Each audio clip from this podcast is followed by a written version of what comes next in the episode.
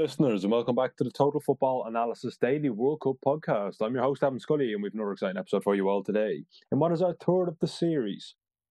In today's episode, we will discuss the interesting opening day fixture between host Qatar and Gustavo Alfaro's Ecuador, who many tip to be dark horses this year with a stacked squad full of top talents from throughout Europe, including Moises Caicedo from Brighton and Hove Albion. Also on the show, we will be going in depth on England's game against Iran, which was forced up today, looking at how Gareth Southgate's side broke down the rigid low block of Iran with ease in a eight goal thriller. So without further ado, let's dive right into our World Cup analysis.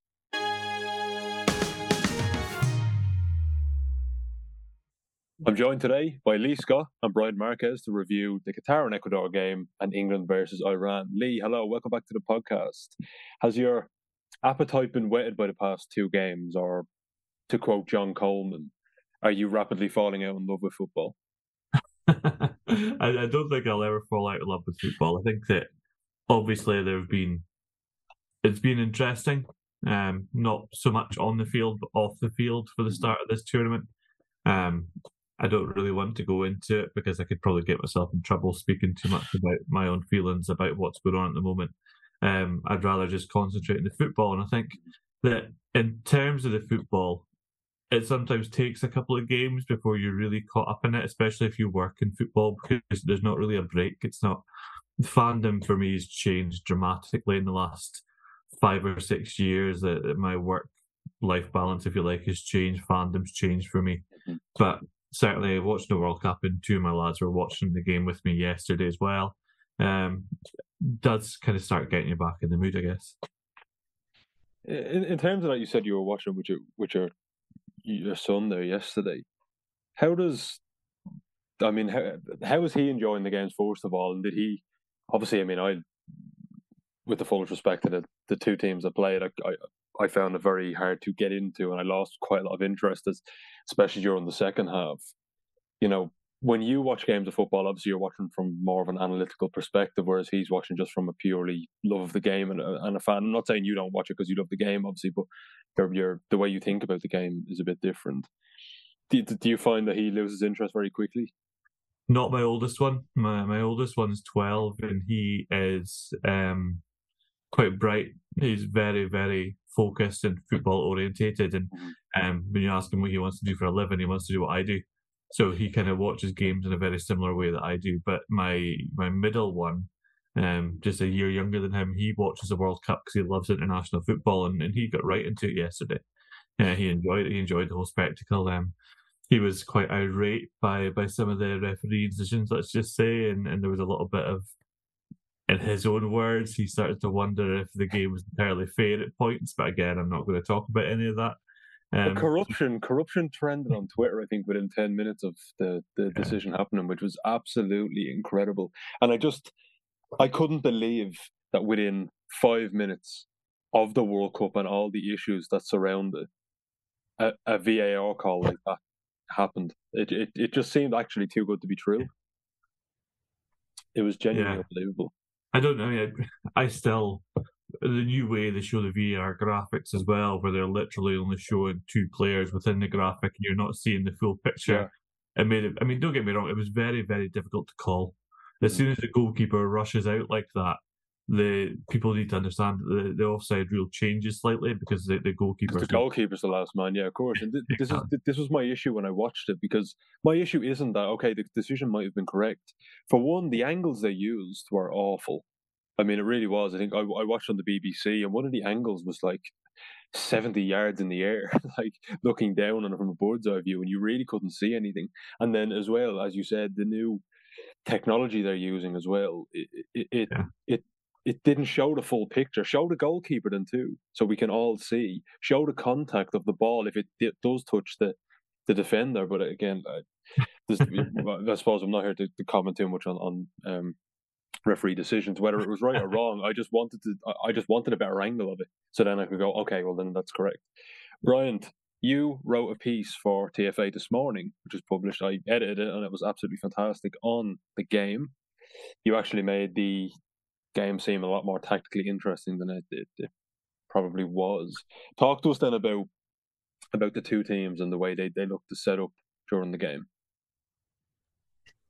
yeah, it was a bit interesting. You know, it wasn't that joy of match to see, but it was uh, really good for me because I really saw Ecuador did what they did in the qualifiers. This uh, midfielder movement inside the back four to join the defenses. Uh, it was a, a normal sight to see under Gustavo Alfaro in the in their recent matches and in their last matches of the World Cup qualifiers against Argentina, Brazil, uh, Colombia, lots of teams that they played against, and they used this tactic. I really like the way they started the game very direct, very explosive. I mean, Ecuador has to be explosive with the joy of a fullbacks they have. They have Pervis Estupiñan and Angelo Preciado that they're like wingers, you know, for for them. And you, you can clearly saw it in the cross that Preciado uh, executed for Valencia in the second goal. I really like that way to go and and and search the game within the first minute. Uh, at the second minute of the match, I think it was the, the the free kick and the controversial goal and all that. I I agree with you.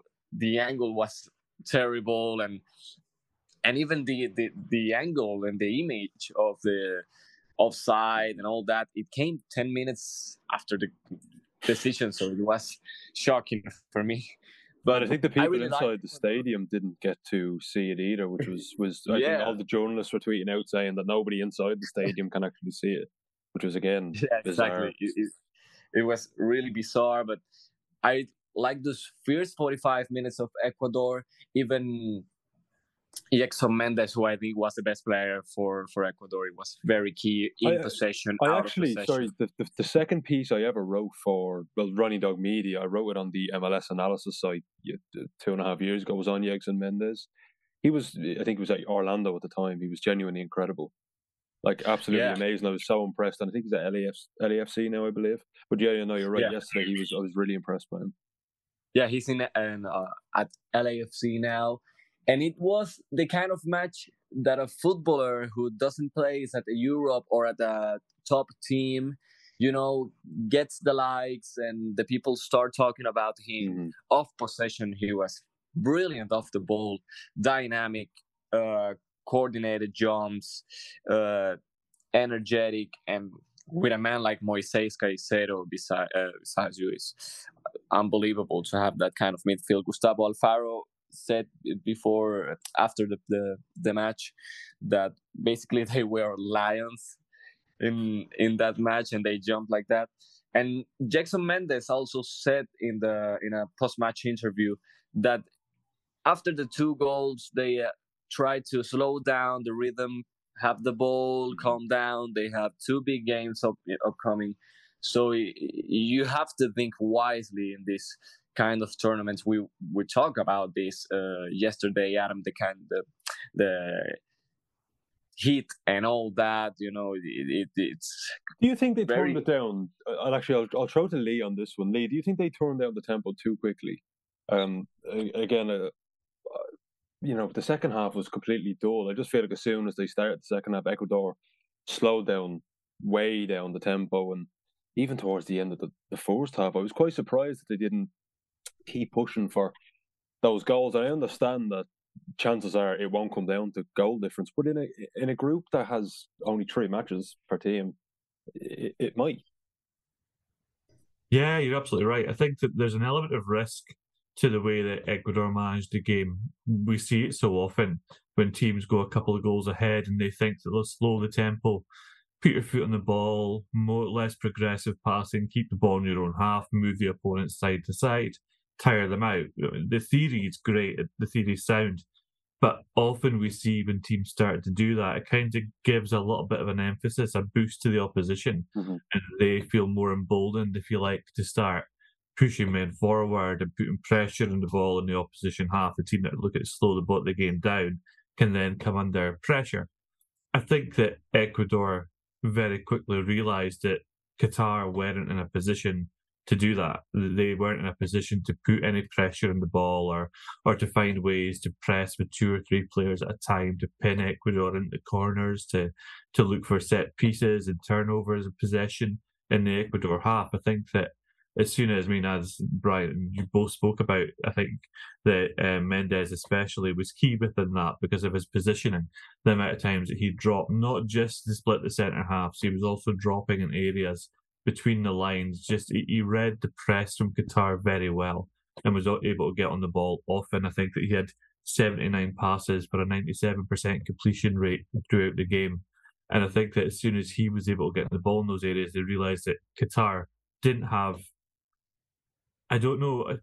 It almost felt as though they were Qatar were a little bit unprepared in terms of the physical component of the game. Mm-hmm. It didn't feel at any point like they were in a position to challenge Ecuador physically in terms of pressing, high tempo, keeping the ball pinned in. They weren't doing any of those things. And as soon as Ecuador realised that, they just kept possession and so they killed the game. I mean, yeah, the, the second half was, to my opinion as well, it was quite dull. Even from a tactical perspective, once you get past the interesting patterns that Ecuador are looking to build with, I think that you start to, to kind of lose the element of the game in that perspective because you're looking for Qatar to change something or do something. Mm-hmm. Their coach is very highly regarded. He came through La Masia. He, he understands the principles of positional play and possession play. You would think that he would be looking to get more joy between the lines from, from Qatar, but they just look shell shocked and unable to play. Yeah, I, think one interesting key detail from the game that Qatar actually did was in terms of the the role of Akram Afif, which was bizarre. Brian, I don't think I've ever seen, to my knowledge, unless I'm I'm, I'm badly misremembering something, a centre forward drop that deep. I mean, he was almost he was literally going between the centre halves and you know the space where the, the wing backs would be to pick up the ball. Talk to me about his role and, and I suppose why he was he was it was necessary for him to do that. Was there something more obvious than just he's the only player Qatar have that can actually progress a ball. Yeah, I agree with you. I never seen a center forward drop that deep to help uh, their team constantly. You know, he was dropping and dropping and dropping and receiving the ball and receiving the ball, and he joined the the center backs line. He joined as a six. He appears uh, through the lines. So he was basically in a mood like my team isn't progressing, isn't doing anything, and I have to do it. I have to receive the ball and I have to help my team to progress. And after I release the pass, I move on, try to receive again. He was trying to do everything for his team, you know, because I mean, he's the best player. I, I actually think he has like 17 assists this season. So he has played very good for uh, for a club context and in the national team. I think it was the left side uh, center back Hassan who really played a disastrous game on the ball. Mm-hmm. He was throwing and throwing long balls without a sense, and he wasn't finding the players who could receive the ball comfortably. This obviously is because the defensive uh, balance Ecuador had in the in the uh, four three three, and but I really like you know the desire of Afif to drop down and receive the ball and try to make something for for his team. But well, you, you, you, spoke about it actually in your piece, which I thought was really yeah. interesting. The fact that when he did drop deep, if Ecuador simply pressed him, I mean they yeah. would all the time. Well, then Qatar had literally no other option because the centre halves were so so poor on the ball. I mean, it was oh, it was genuinely hopeless at one stage, and it was it was it was quite painful to watch. Yeah, and I don't know if you agree with me and Lee agree with me, but Ecuador totally rolled Qatar with simple tactical moves. You know, like. Uh, well, yeah, there wasn't anything overly innovative. Yeah, yeah they create yeah. numerical overloads, mm-hmm. three against two in the first stages of the build-up. Caicedo pinned the two uh, center forwards who pressed, and they stretch like Qatar when the ball was played for a center back. When I think uh, Hincapié uh, played very good balls uh, between the lines to Plata, Romario Ibarra.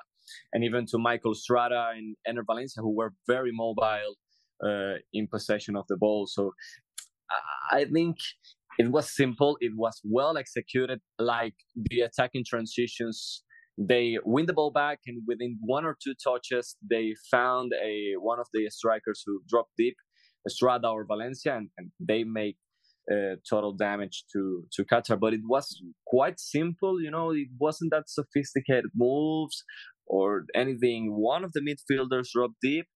Caicedo pinned the the the press behind them to uh, to leave the center backs with the space then to play with their fullbacks so through the line. So I mean, Ecuador are quite a good team, but Qatar made it very very easy for them. Yeah, and I do worry. Of course, we're going to see. I think within within a half an hour of of, of this recording being finished, we get to see the Netherlands and Senegal. So we'll get to see their quality, and I, I would imagine seeing the Netherlands before and the quality of players they have, Qatar are going to be in for a very rough ride in this group. But we'll move on now to the second game of the tournament, which was between England and Iran. Oh, I think most of us thought this would be a lot closer than it was in terms of not that England would dominate, but or sorry, not that that you know Iran would bring the game really to England, but that it would be so difficult for them to break down. In 2018, Carlos Queiroz's Iran conceded two goals in the group stage, which had Spain and Portugal. And of course, Spain and Portugal, they had the best defence in that group. And today, they conceded three times that alone, just in one match. Lee, they changed the formation. Uh, I think he went more of a with more of a five four one, whereas he's used a four one four one in recent times. Carlos Queiroz. Firstly, and also we'll speak about Gareth Southgate's change of formation as well, which was a bit a little bit of a surprise. But what went wrong for Iran? I mean, I think there were a lot of similarities for me between the way that Iran and the way that Qatar approached the game. Um, we already spoke about Qatar, and Brian's absolutely right. The centre backs for Qatar could not play the ball out from defence mm-hmm. at any point. They were lacking the technical awareness and the technical skill to play that pass properly with the correct weight and into feet. The same thing kind of happened today with Iran. I expected Iran to, if nothing else, to be more solid and compact than they were. And I think that we, we can't speak about a 6 2 win in a group stage without giving credit to England and the, the winning team because some of the attacking interplay was very, very good in the final third from England. Some of the rotational movements, Iran were set up in that compact shape that we expected them to. But what really impressed me watching England was that players were dropping in and out of different holes that you wouldn't expect to be there. At one point in the first half, Kieran Trippier was playing ahead of Jude Bellingham. Um, he just came inside and left Bukayo Saka one on one against the opposition fullback. And for Iran, the fullbacks are the real weak point of their, their structure. Um, neither fullback is impressed at all over the last last year or so, and none of my research have been impressed at all. Whereas the centre half, centre mids, strikers, you can kind of see there's quality within the squad. But what England did really, really well is find ways to rotate around, to open up passing lanes, to really get in at Iran in those wide areas, and then quick interchange of the passes in the ground behind. I think going forward, we'll see a different version of Iran in the remaining two group stage games. I think, I mean, obviously, we've already seen that that Taremi is a threat, and mm. attack. He took his first goal extremely well. Um, first time in the area and a powerful shot past Pickford took it really well, but it was the movement and it was his desire to get to that ball, having done, having made the movement to get between the centre backs and get beyond the line, then to finish like that was very impressive. I think in the, the remaining group stage games, Iran have to pick themselves up, forget about the fact they've just played one of the strongest teams in the tournament by the looks of things, mm-hmm. and we'll see them come out and be more progressive. They will go back, I think, to the four one four one against the, the remaining groups, the group game matches that they have coming up. Um, they will be more progressive. They will try to get on the ball. They will try to hit that line, that forward line, quicker than they did today. But today they just seem so passive. Other than when defending corner kicks, when they were maybe anything but passive, some of those challenges in the England players where it was like watching WWE in the first half. Harry Maguire got suplexed at one point and, and nothing was said and nothing was done.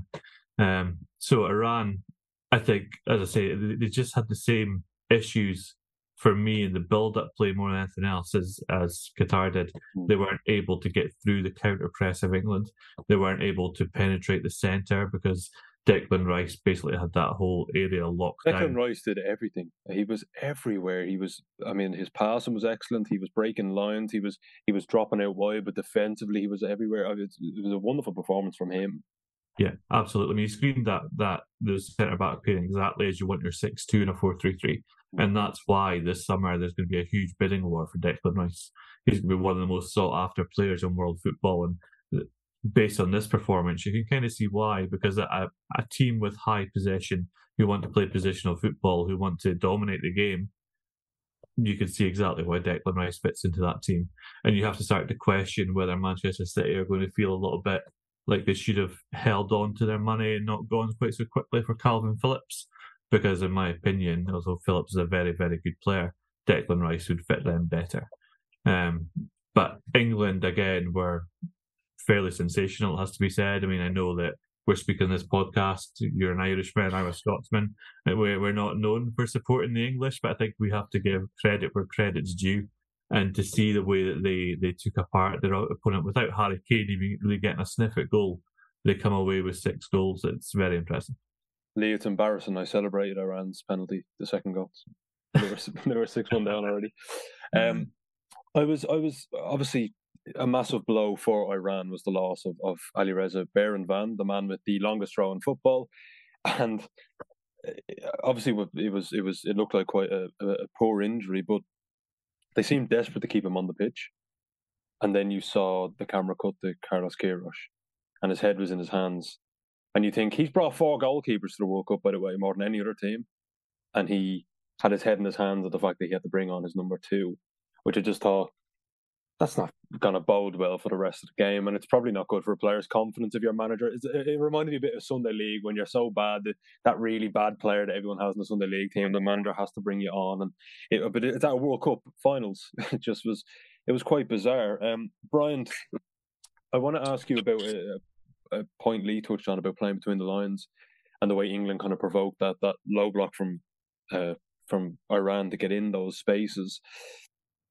I was really impressed by the progression from the central defenders of England, Harry Maguire and John Stones. Talk to me about that, about their role and why they were so so important and their overall game. Because I'll get onto it in a minute when you know when we kind of speak about them in possession. But I thought it's almost fashionable to hate or to to, to slay Harry Maguire uh, for his performance. I do think he could have been a bit better for the first goal, and he probably should have dropped a few yards rather than try and cut the passing line out, and then he he allowed the ball to play them behind. But in possession, I thought he was he was excellent. So talk to me about the central defenders for England.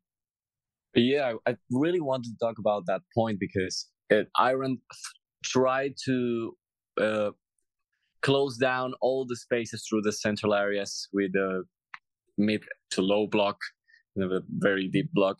But really, England uh, or going wide with Luke Shaw and Kieran Trippier in the build-ups, they were progressing. But in the first goal, it was all thanks to the progressing ability of Harry Maguire. And you know, uh, it's obvious that Maguire is not in his best form, but to deny his talent and technical quality when he's on his best, it's a bit odd, you know, because he has a good ball playing ability and you can see it in the first goal of England. He really progressed well between the lines with that pass to Mount.